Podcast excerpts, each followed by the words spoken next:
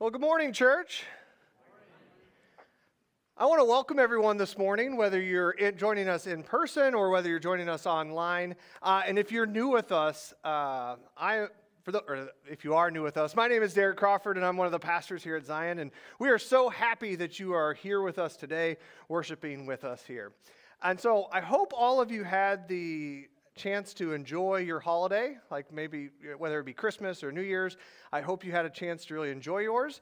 I did because I got to actually go home for Christmas this year, and I got to ext- go for an entire week, so a very extended one, uh, where I did absolutely nothing for an entire week while eating my mom's cooking. Could I ask for anything better than that? Not really. Like, it was great. Uh, and I don't normally get to do that. I don't normally have that opportunity because for the past four or five years, I've always got I don't want to say stuck with. That's probably not good. I always, I always got the New Year's Eve uh, service. So the first service of every year, I always was put on that. And with that, I got to deliver my favorite joke every single year, where I would say, "This is the best sermon of the year," because it was the only one. Now, that joke landed every time. Like it killed it. Like, or at least I laughed. I don't know if anyone else did, but that's okay. Uh, I also got a joke book for Christmas from like three people. So apparently, people don't think my jokes are funny, but that's okay. Uh, well, anyway, I don't, I don't get to say that this year because uh, I got to tune in online and I watched Jennifer Colby's uh, message last week and she knocked it out of the park. I thought it was awesome. Uh, so if you get the opportunity, or if you haven't seen it and you want to, please go and watch it. Uh, not right now. I want you to stay and listen to me. But after that, go check her out because that was that was awesome. I thought she did a wonderful job, and it actually. What she talked about is some of my favorite topics. I love to think about it. I love to talk to people about it. But it, it, always, it always makes me ask myself this question, okay? So when I'm, when I'm trying to to think about the topics that she was talking about last week, this is the question I ask myself, and I ask myself probably way too often.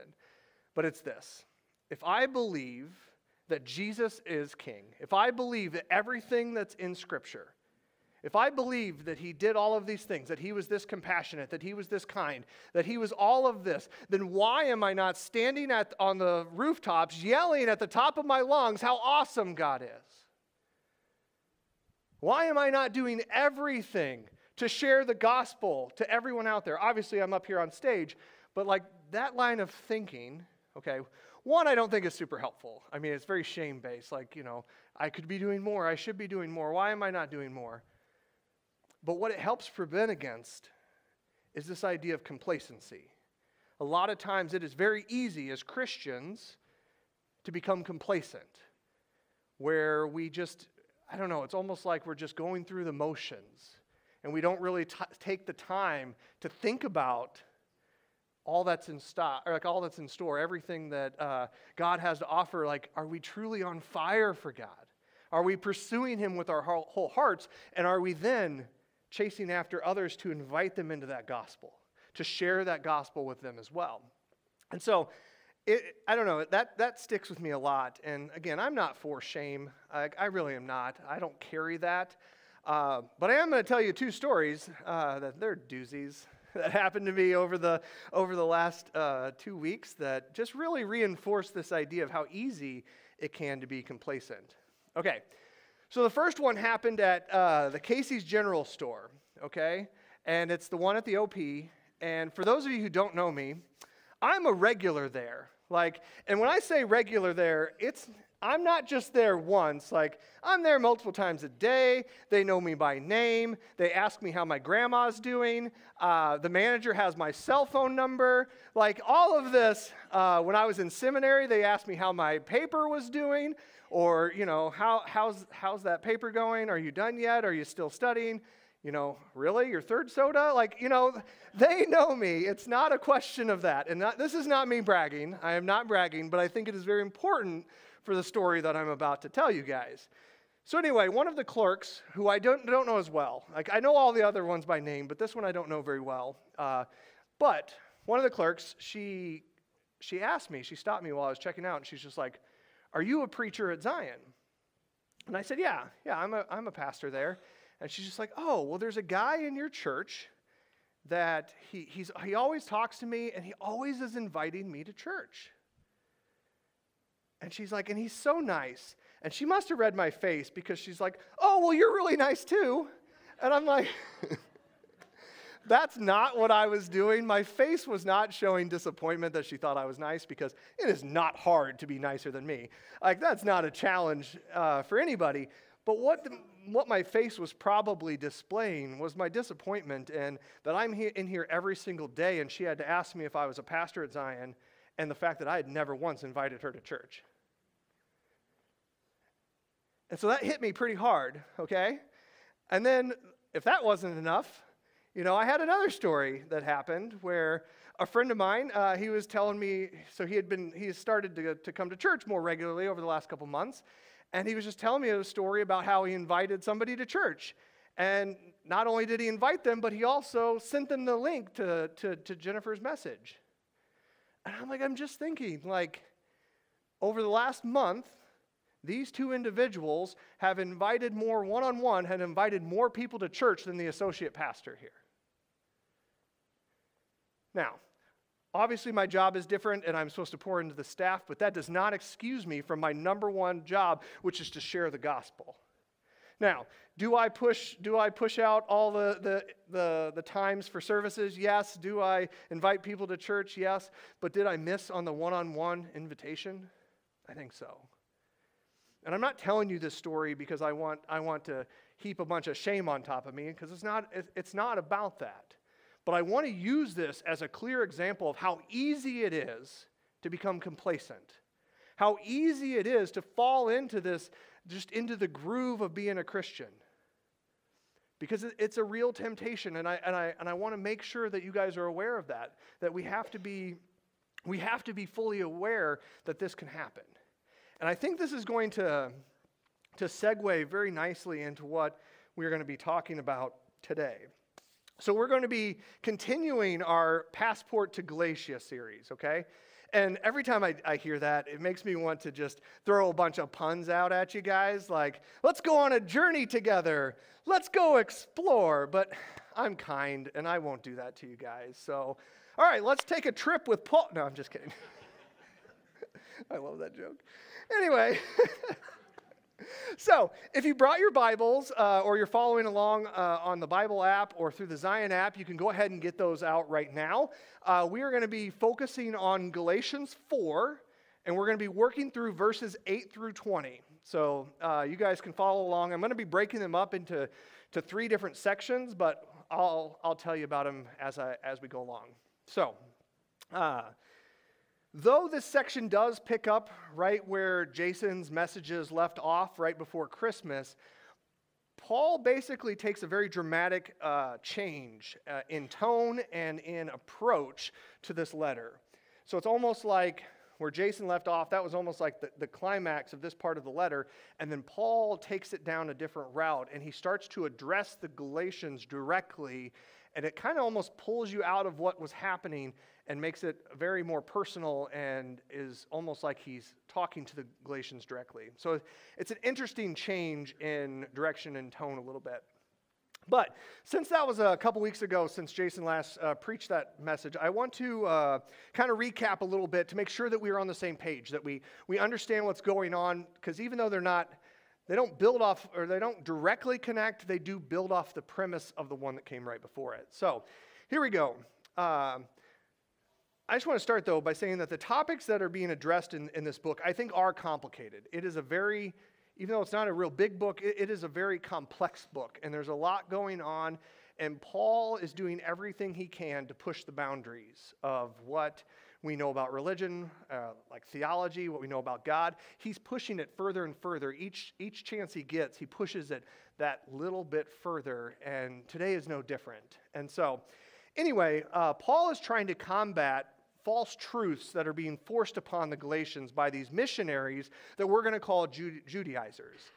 Basically, what he believes is that uh, the Judaizers are requiring the Gentiles, which are the non Jewish Christians, to be circumcised and to follow the Torah strictly, uh, and that if they don't, or that, and that's kind of like twisting the gospel. Basically, Paul's saying that by, by demanding that, by requiring that, it's, it's twisting what the gospel represents.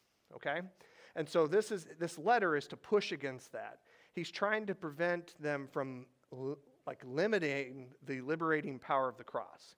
Basically, what he's saying is that you're taking away the power of Jesus by making this a requirement. Okay? That it is, it is basically taking away what, what Jesus did when he died and then was eventually resurrected on the cross. It's taking the, the power and impact away from that. And it pushes against that idea that Jesus is enough. But then, along with this, so that's the, maybe the main message he's hitting us with. There's also an undercurrent that he's kind of pushing along with this. And the idea of this is, is that there's nothing else that goes along with Jesus, or there's not, it's not circumcision, it's not the Torah, it's that the unifying factor that should be bringing all people together is Jesus. None of those other things. It's the gospel message of Jesus is the thing that should unite everyone into the family of God. Okay? And we saw that earlier in the book in Galatians 3 26 through 29. So in Christ Jesus, you are all children of God through faith. For all of you were baptized into Christ, have clothed yourself with Christ. There is neither Jew nor Gentile, neither slave nor free, nor is there male and female, for you are all one in Christ Jesus. If you belong to Christ, then you are Abraham's seed and heirs according to the promise.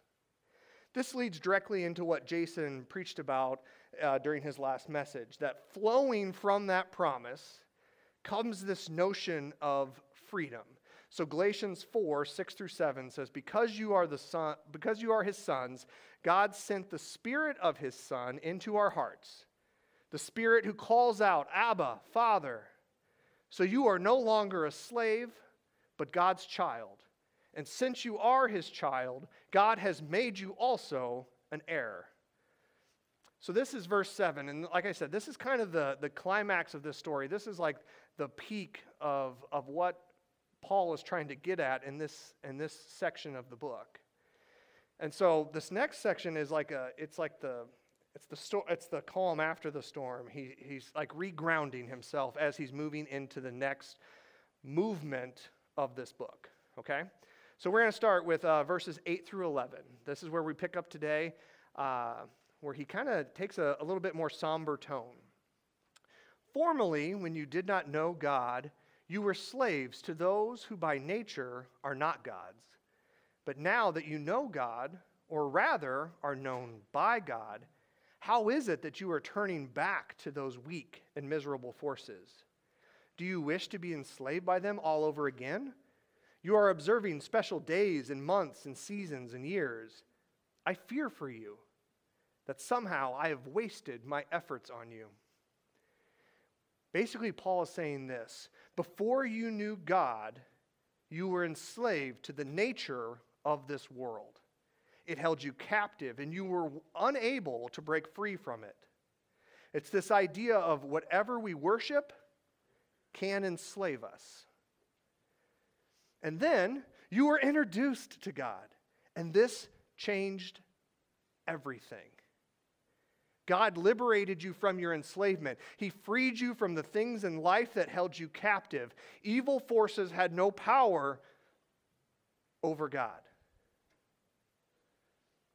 And now you want to follow the Judaizers who say you need to have the law and circumcision? Paul describes this as them choosing to go back into slavery. You were free, and now you're putting restrictions on that freedom.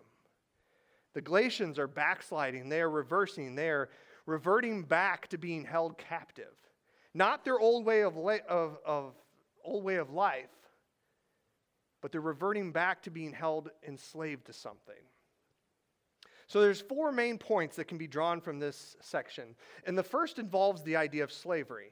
Now, in this verse, when it talked about uh, the powerless forces and stuff like that, it probably was talking about, you know, actual false gods or gods that they, they believed in the, before the, the, the true God. Now, I think if you're sitting in this room, most of us in here have probably not probably have not worshiped a false God knowingly. Now, maybe you have, but most of us probably haven't said that. However, this is still related, this is still relatable to us because it also talks about any idols. Anything in our lives that, that, we, that we put honor to or that we, that we decide to worship. It can be our addictions, it can be our sinful desires, our pride, our greed, our selfishness. And it can be good things as well. Good things are very easily turned into idols. Here's how author and pastor Tim Keller describes it If anything but Jesus is a requirement for being happy or worthy, that thing will become our slave master. Without the gospel, we must be under the slavery of an idol. Paul is showing us our desperate need for Jesus.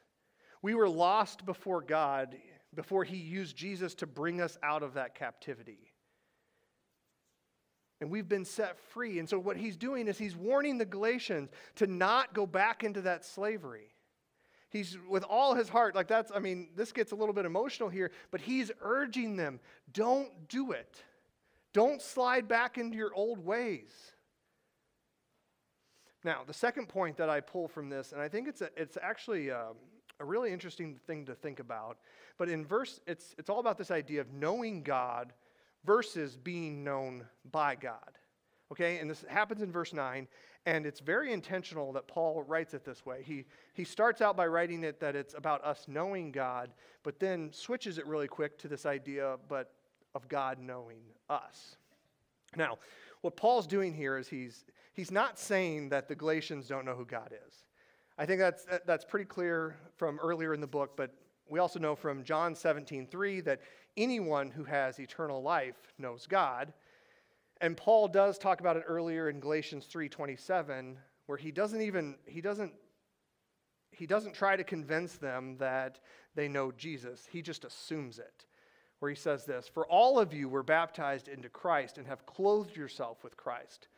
So that's not what Paul's saying. He's not questioning whether or not they know God. He's, he's actually wording it more like this How can you possibly turn back to idols since you know who God is? And more importantly, God knows you. And I think that's a, uh, that idea of God knowing us, I think is such, a, such an interesting thing to, to think about and to try to, try to hold on to. This idea that our knowledge of God or our knowing of God, it fluctuates. It can change, it can, it can adapt, but God's knowing of us is solid, it's fixed, it doesn't change. And I think this is one of the hardest things for humanity to understand. Because I can, I can come up here, and we probably do almost every week, but I can come up here and I can, I can yell at you guys. I can chuck erasers at you. I can preach this message till I'm, I'm blue in the face this idea that you don't have to earn salvation. But then when you walk outside these doors, I guarantee it, every single person in this room at, at some point will act as if they do that they need to earn their salvation. I think it's a part of the human nature. I think it's a, it's a part of a deep part of our soul that desire to be known, to be seen, to be loved by God. This idea that we need to earn God's affection. Now, I'm saying everyone in this room might say that they, they don't believe that, but I think our actions will show otherwise. I think it's something that we have to fight. I think it's something that doesn't come naturally to us. And we're all going to fall victim to it. I know that because I do it as well. I know what I know what the Bible says. I know it says that I don't have to earn my salvation, and yet sometimes it's hard not to say, God, will you just see me? Especially in our moments of desperation, des- especially in our moments of where we truly need him. Sometimes it's hard not to see it as something like, well, I will earn your favor. It's a hard thing to, to kind of go against. And that's why it's just, it's, it's, I want you to, I want you to truly think about it. I want you to, I want you to hear this. It is not about how hard we, we pursue, pursue God. Okay? Yes, I just said I know that we need to be on fire for God, but it is not about how, how hard we pursue God. It's about how unshakable his love is for us and his pursuit of us. And we cannot forget that. Okay, so the third point is this idea of doing the right thing doesn't mean that it's necessarily the godly thing. Okay? And so this ties kind of similarly into the, the last point I just made, but I don't blame the Galatians here. It's in reality, what they're doing is not necessarily bad. The Jews do it, the circumcision and, and honoring the Torah. So it's not necessarily that what they're doing is, is, is bad to them, it's, it's becoming more religious. They're wanting to, to join the club, they're wanting to be a part of, of what the Jews are doing in Jerusalem.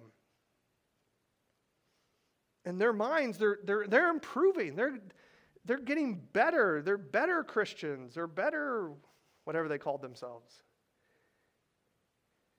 They want to be welcome. They want to be, be a part of it. And I think we see that in the church today. I think it's, I think this is as, this is as relevant then as it, as it is, or relevant now as it, as it was then. Nobody wants to feel like an outsider. Religion, history, tradition, they're strong motivator, motivators. It's easy to want to look, sound, dress, behave, and pray like other Christians. No one wants to be that odd man out. No one wants to look like they're different. And so I, I, I understand what the Galatians are trying to do here. And I'm sure the message from the Judaizers was very appealing. It probably did feel like the godly thing to do. But I think that's an important distinction. That doing the, the thing that feels good or the good thing is not necessarily the same thing as knowing God. So I'm going to use my job here uh, at the church, for example. I spent my Monday of this past week putting away decorations and cleaning up some of the youth area, okay? Now, was this a good thing to do? Yes. Did it need to be done? Yes. Was it godly? Was it my calling? Probably not. And so there's there just needs to be this I just I think it's pointing to this distinction that's happening here that just because something is a, a good thing doesn't mean it's necessarily a godly thing. And so what Paul's doing, he's trying to remind them that, showing them that just because this looks like it is the right thing to do isn't the thing. It's actually taking you away from the godly thing. It is blinding you from what God's truly calling you to do. And I think that's, that can happen to us. I think religion and tradition can blind us from following our calling of God. And hear me out, I'm, I'm the first one to say I love church tradition. I, I push it. I, I think it's important. I think it's stuff that you can build upon. I think it's, it's the foundation of churches. But I think if it gets in the way of the gospel, it's now a problem. And I think that's what, what Paul is doing here is he's showing that, that it's distracting you. It's pulling you away from what the true message of the gospel is trying to say. Now, the final point centers around this idea of, of weakness of, of anything that's not God, okay? So basically, every part of the Galatians' old lives were weak. Uh, so basically, any of those other gods they worshipped, anything else they did, was weak when it came to salvation. Nothing of it, nothing was going to to, to get them to salvation, okay? And so nothing of it was going to be powerful enough to over, overcome God. And that includes the law. And so, and why this is, is not because the law, law, law, is invaluable. We talked about this a couple weeks ago. It's not that the law is invaluable. It's not that it doesn't teach good things. It's that the second that it has to come through humanity is where it's going to fail. Anytime you put something into humans' hands, we're going to mess it up. We're going to figure out a way to make it not work. And so he's showing that the law is weak because it requires flesh. Romans 8 3. For what the law was powerless to do because it was weakened by the flesh, it was weakened by humanity. God did by sending his own son in the likeness of sinful flesh to be a sin offering. And so he condemned sin in the flesh. So, all this being said, what Paul is trying to do is, eh, whether he wants to or not, is he, he kind of lets his emotions out towards the end of this. He's frustrated and it just kind of comes out. I think any of you have maybe have, have you ever written a letter to somebody and by the end of it your emotions start to get, get in there? I think he, he does towards the end of some of these verses. And I think they're intentional, but it does show his level of frustration because he knows that this behavior that they're doing that it's likely to uh, do, undo everything that they've built together. The last time that he, he, he came there, when he built the church, when he, uh, as they were as they were crafting what the church was going to look like, he's saying that if you go down this path, if you choose to follow these Judaizers, that is going to undo all of that. And so he wants to push against that. He wants to, he wants to do everything in his heart to, cha- to, to change so it won't become a waste. That it's not going to waste their time and energy, and that he wants to point them back on the right track. And so here's the second section of verses. So now we're going to be doing Galatians 4 12 through 16. I plead with you, brothers and sisters, become like me, for I became like you. You did me no wrong. As you know it, it was because of an illness that I first preached the gospel to you. And even though my illness was a trial to you, you did not treat me with contempt or scorn. Instead, you welcomed me as if I were an angel of God as if I were Jesus Christ himself. Where then is your blessing of me now? I can testify that if you could have done so, you would have torn out your eyes and given them to me. Have I now become your enemy by telling you the truth?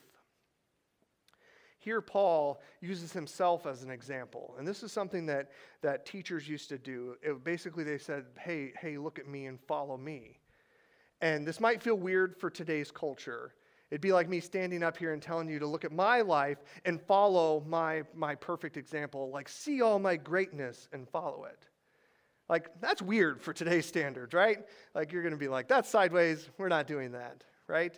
Um, should I set a good example? Probably. Like, that, I think that's probably pretty important.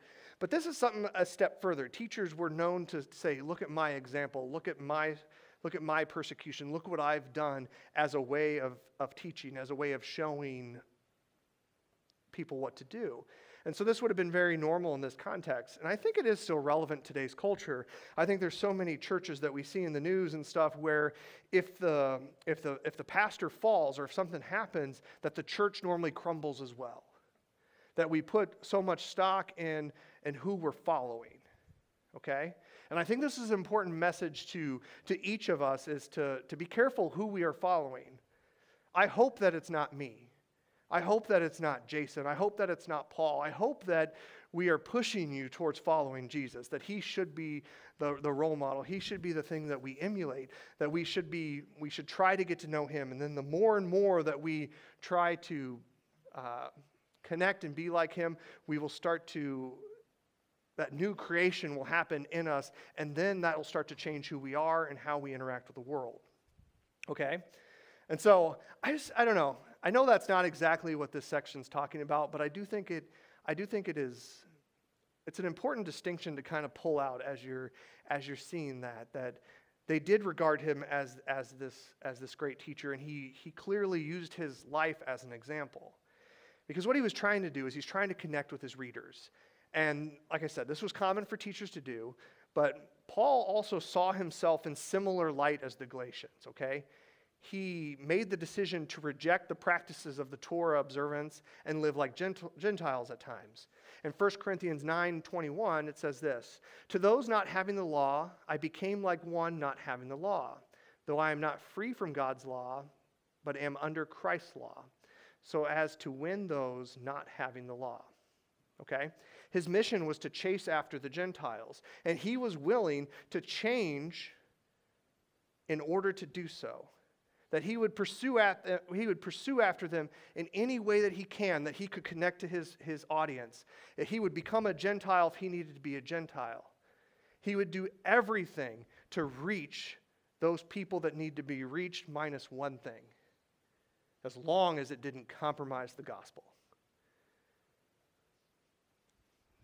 Now, I think this, uh, like, why, this is why I think he was so successful, is that he did. He dove right into communities, he tore down barriers.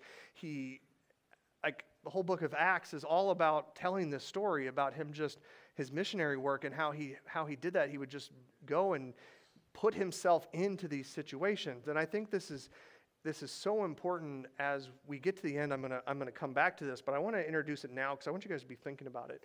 What, what would a church look like if we acted as Paul does? What would it mean for our ministries? What would it mean for uh, how we operate if we were to take that same mentality as Paul and we would do everything we can to pursue the lost, everything we can to chase after the people that are broken, the people that need Jesus? Are we willing to be that flexible? Are we able to adjust that much and not lose sight of the gospel? Are we willing to do that? So think about that. You don't have to answer now. But if you have the answer, no, don't shout it out. That'd probably be weird. Because probably one of you probably does have the answer, and then I'll get way distracted. So, anyway, what Paul is trying to do is he's trying to reinforce his relationships that he has been that he has built over time. Okay, so he's like pulling on that relationship thread is kind of what he's doing here to remind them of that connection, remind them of that relationship that they share, and that's why he recapped the time when uh, the Galatians took him in during his time of need. When this this translation talks about illness. Uh, other translations call it more of injuries, like um, he was injured and he came to Galatia to, to, to, recuperate. And that even though he was bloody and, and gross and like probably swelling on his face, they took him in anyway. And they treated him like Jesus, they treated him with love. And this connects back uh, when I preached last time, I talked about how uh, that when he so basically, it's in Galatians 3:1 when he says, "You foolish Galatians, who has bewitched you? Before your very eyes, Jesus was clearly portrayed as crucified." Okay, again, the Galatians would not have seen Jesus being crucified, and so what probably was happening here was Paul was referencing his own trials, that he suffered persecution in the name of Christ, that he bears the marks of Jesus, that he wears the, the, the pain and suffering that comes with chasing after God. And so I think that's what, I think that this is what it's trying to show here that in the times of need, when he was at his lowest, when he was at the, the end of his ropes, when he was beaten, when he was defeated, that the Galatians brought him in and that they loved him. They showed him honor. They basically treated him as if he was Jesus himself. They received him with joy. And so, what in verse 15, though, Paul believes that the Galatians' attitude towards Paul has changed. He claims that they no longer are sharing that blessing with him, that they no longer are receiving him with joy, that they once held him at such high esteem, that he's this, this great teacher, he helped found this church, that he was held with such honor. And so, he's asking them, What happened? Why are you abandoning me? Why have you turned away from me? Why are you following these Judaizers and rejecting me? He's pulling on that, that, that relationship cord. He's, he's trying to connect to them. At one point, they were so close that, they, that they, he claims that they were willing to rip out their own eye for him. I think it's more, probably more equatable to our phrase of, I'll give my left arm for that. It's kind of like that or this idea that they would do anything for him. That's how important that relationship was. And that's what Paul is trying to remind him of, the, the, the, church of. And so Paul believes that the Judaizers have manipulated the attitudes of the Galatians. And uh, I know this sounds like a teenage drama, right? It sounds like, ah, we were friends, and then this other group came in, and now you're friends with that group, and you're not friends with me anymore. And it's, that is what's happening. Like that's that's legit what's happening. And maybe not with the my teenage voice that I tried to do and probably failed at. Um, but that is what's happening here is that he feels like that they are manipulating them, trying to pull them away from Paul so that they'll stop listening to Paul and that they will start to listen to, to them. Uh, and that's human nature. I think that's we, we all we all have had that happen. I think we've all been a part of friends groups where that's happened, or where we've lost a friend that's that's uh, you know ruined our trust. Like I think that's something that's very very natural. I think it happens all the time. But what Paul's trying to do here is he's trying to remind them of the truth that they're telling you false information and that I, I am offering you God's truth. I'm offering you a law free gospel, and it's saying that this is what God is telling you. This is God's truth. And so he cast this vision, and he, he did it earlier in the book, but he cast this vision of Jews and Gentiles sitting at one table without being divided by the barriers of the law, one family in Christ. However, the Judaizers are pushing back and making Paul look like he's presenting a watered down gospel. A gospel that doesn't offer all the benefits, that doesn't have all of the, uh, I don't know, doesn't have all of the, the, doesn't fully offer everything that circumcision and the Torah might. And so Paul is pushing hard against this. And I think uh, this serves as an important reminder that it's easy for us to get distracted, that it's not only of the, the, the, things of this world, it's not only of our, our sinful ways, but it's easy to become distracted in our calling for God. And, you know, I don't think the, the Judaizers may not even have been trying to be harmful. They may have believed what they were trying to sell. It may not even have been a, necessarily a lie, but we have, to, we have to be able to decipher what's truth and what's not. And it's hard, and that's why we have to turn to Scripture. That's why we have to be reminded of these stories. Okay, so now we're going to move into our last part of the verse. So Galatians 4 17 through 20. Those people, those people are zealous to win you over, but for no good. What they want is to alienate you from us, so that you may have zeal for them. It is fine to be zealous, provided the purpose is good, and to be so always, not just when I'm with you. My dear children, for whom I am again in the pains of childbirth until Christ is formed in you. How I wish I could be with you now and change my tone because I am perplexed about you. So the Judaizers prided themselves on being zealous. They were wanting the Galatians to be zealous as well, but they wanted it to be for them and for what they were doing. And basically, they wanted them to be a part of their club and they wanted them to push Paul out. And they're saying that this is the right and religious thing to do. And but Paul's pushing back and he's, he's using that friendship to kind of hold them connected. But I believe there's a major point Paul's making here, and it's that being zealous, being on fire for God isn't bad, that this is, this is a good thing, but it can easily be misplaced. Paul, in the early part of his life, he was, he was zealous. He was persecuting Christians left and right, but that was a wrongly placed zeal. And so basically, what Paul's saying is that this is good. I want you to be on fire for God, but I want you to make sure that you are truly on fire for the right thing and not being swayed, not being uh, manipulated into being zealous in the wrong way. And it can't be something that you only do when I'm around. This is something that has to be sustaining. This is something that has to you has to be able to do whether I'm in your presence or not. This needs to be your pursuit. And Paul thinks the Galatians are, are falling for this courtship. They think that, they, that that is why that the Galatians are treating him differently because they are buying into everything that the Judaizers are selling. And he thinks that, yes, I mean, he is hurt. He thinks that this is going to break the relationship between him and his, his congregation, between him and uh, the people, his friends. But more importantly, he thinks it's going to pull them away from the gospel. He thinks it's going to manipulate what the gospel is telling them. And that is what he's fighting for. And Paul does. It seems like he cries out in anguish a little bit at the end. Uh, he addresses them fondly as children. He's, he does set up this dynamic of, of a parent and a child relationship. And he uses that parental metaphor uh, and but puts a little surprising spin on it. But he does use it. And Paul is witnessing the Galatians turning back to their former state of slavery. He sees it. He, he sees that they're doing this, and he's fearful that he'll have to start all over with them. He thinks that this is going to ruin them and that it's going to, it's going to basically, it's almost like they didn't complete the process.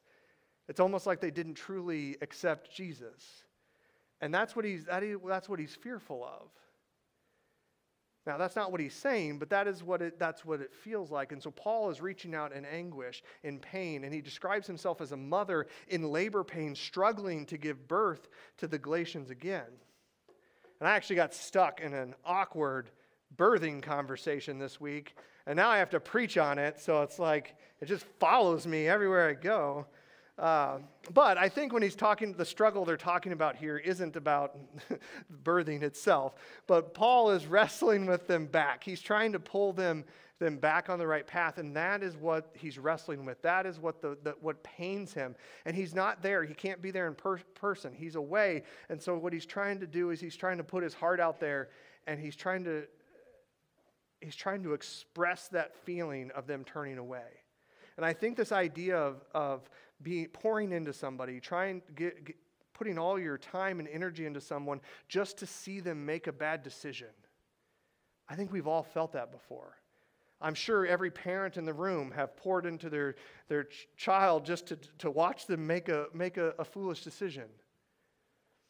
I think we all have had those friends that have broken our trust at one point. I think probably all of us have been that friend that's ruined the trust of another friend. I think we can relate to this. I think that pain that he feels, that feeling of, of, of it not working, that feeling of, of trust being broken, that has to hurt. But what Paul's doing here is, even though it may sound like he's defeated, he's not. He's, he's showing the emotion that he feels, the care that he has for them, and how much he doesn't want that to happen because he's about to, the, the rest of this book, where the Holy Spirit's starting to come into it, uh, he's going to hit, he's going to hit it home. And so this section of verses is, is basically him humanizing what he's doing as he pushes into this next section. He's trying to connect with them in a way that they can truly understand and listen to what's going to happen next. And so, I'm going to invite the band to, to come forward as I come into this uh, into the close of this of this sermon. But I want to ask you the question: Where does this section of verses leave us today? When I, when I reflect on this scripture, I think we must look at it through the lens of the church. And for the sake of simplicity, I'm going to use Zion, but know that I'm talking about the entire family of Christ. As a church, we must understand how easy it is to become enslaved by the world. Remember the first section that I talked about? It is so easy to fall into the, to the temptations of this world. And we may have the best intentions. We may go at it where we're, we're, we're trying. We're not trying to uh, manipulate things, but we lose sight of God's command. We lose sight of what God's calling in our lives. And I think this is especially true when we look at our, our personal struggles. Though we may know Jesus, and more importantly, He knows us, we can still sometimes let those addictions take hold. We can have our, our addictions, our causes, our sinful ways, they can get in the way of how we experience the gospel. And it's important to know because our people, our congregation, our brothers and sisters, they are going to struggle with this. Each and every one of you are probably going to struggle with this at some point. And we as a church, we need to be aware of that and we need to be willing to step in just like what Paul is doing here. I hope that if I go off course, if I go sideways and you guys notice it, I hope that God sends someone like Paul in my life to get me back on track. And I hope we as a church that we can be that for one another, that we can do it with love, that we can do it with truth. That the gospel doesn't change. Now,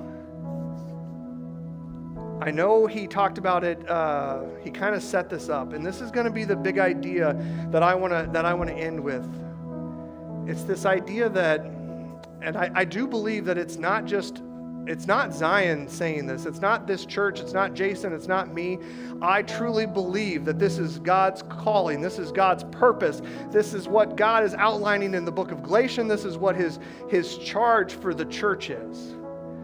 He clearly is the church is not just something that came out of, of, of, Christ dying on the cross. This is a part of God's redemptive plan. He, he is using the church to fulfill this redeeming message, to fulfill our bringing us back into the fold, bringing us back into oneness. The church is a part of that. We have to realize how important that is and that we have a role to play in that. And that's why the, the big idea that I'm setting up here, the thing that Jason talked about a couple weeks ago, how important this truly is.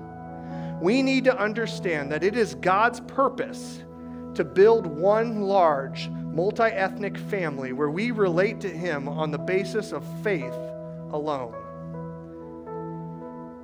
This is God's plan. This is what the kingdom of heaven looks like here on earth.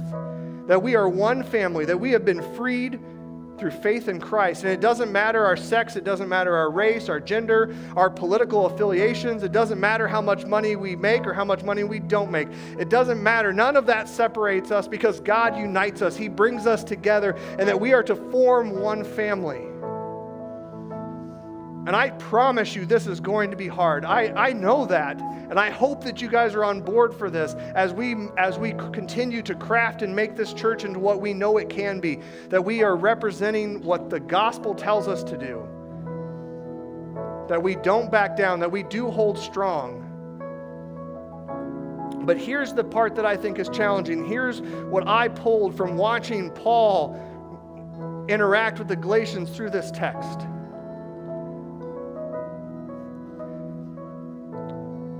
There might be people in this room who look at Zion and say, man, we are welcoming. We do have people at every single door. We are inviting. We have people that, uh, yeah, everyone's welcome. Come join us. But I want to read this, this, this, this challenge from Tim Keller because I think it, it puts it all in a different perspective a little bit. So I want you to listen. I want you to listen to carefully. A ministry that's energized by the gospel is flexible with everything apart from the gospel.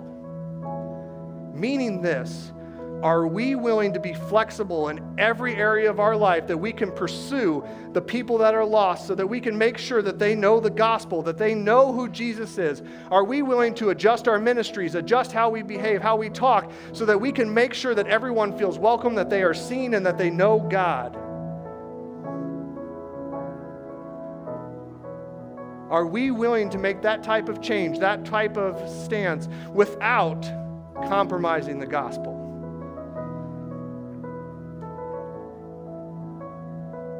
Because I believe that's why Paul was successful. I believe that's why he was able to, to do what he did, because he was willing to meet people on their terms. He didn't care who they were, he didn't care. He was just trying to connect, and he was trying to show them how valuable this gospel message is. We need to be a church that does that.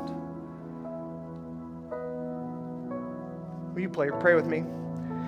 Dear Heavenly Father, I want to thank you for this day. I want to thank you for this time that we get to come and learn a little bit about you.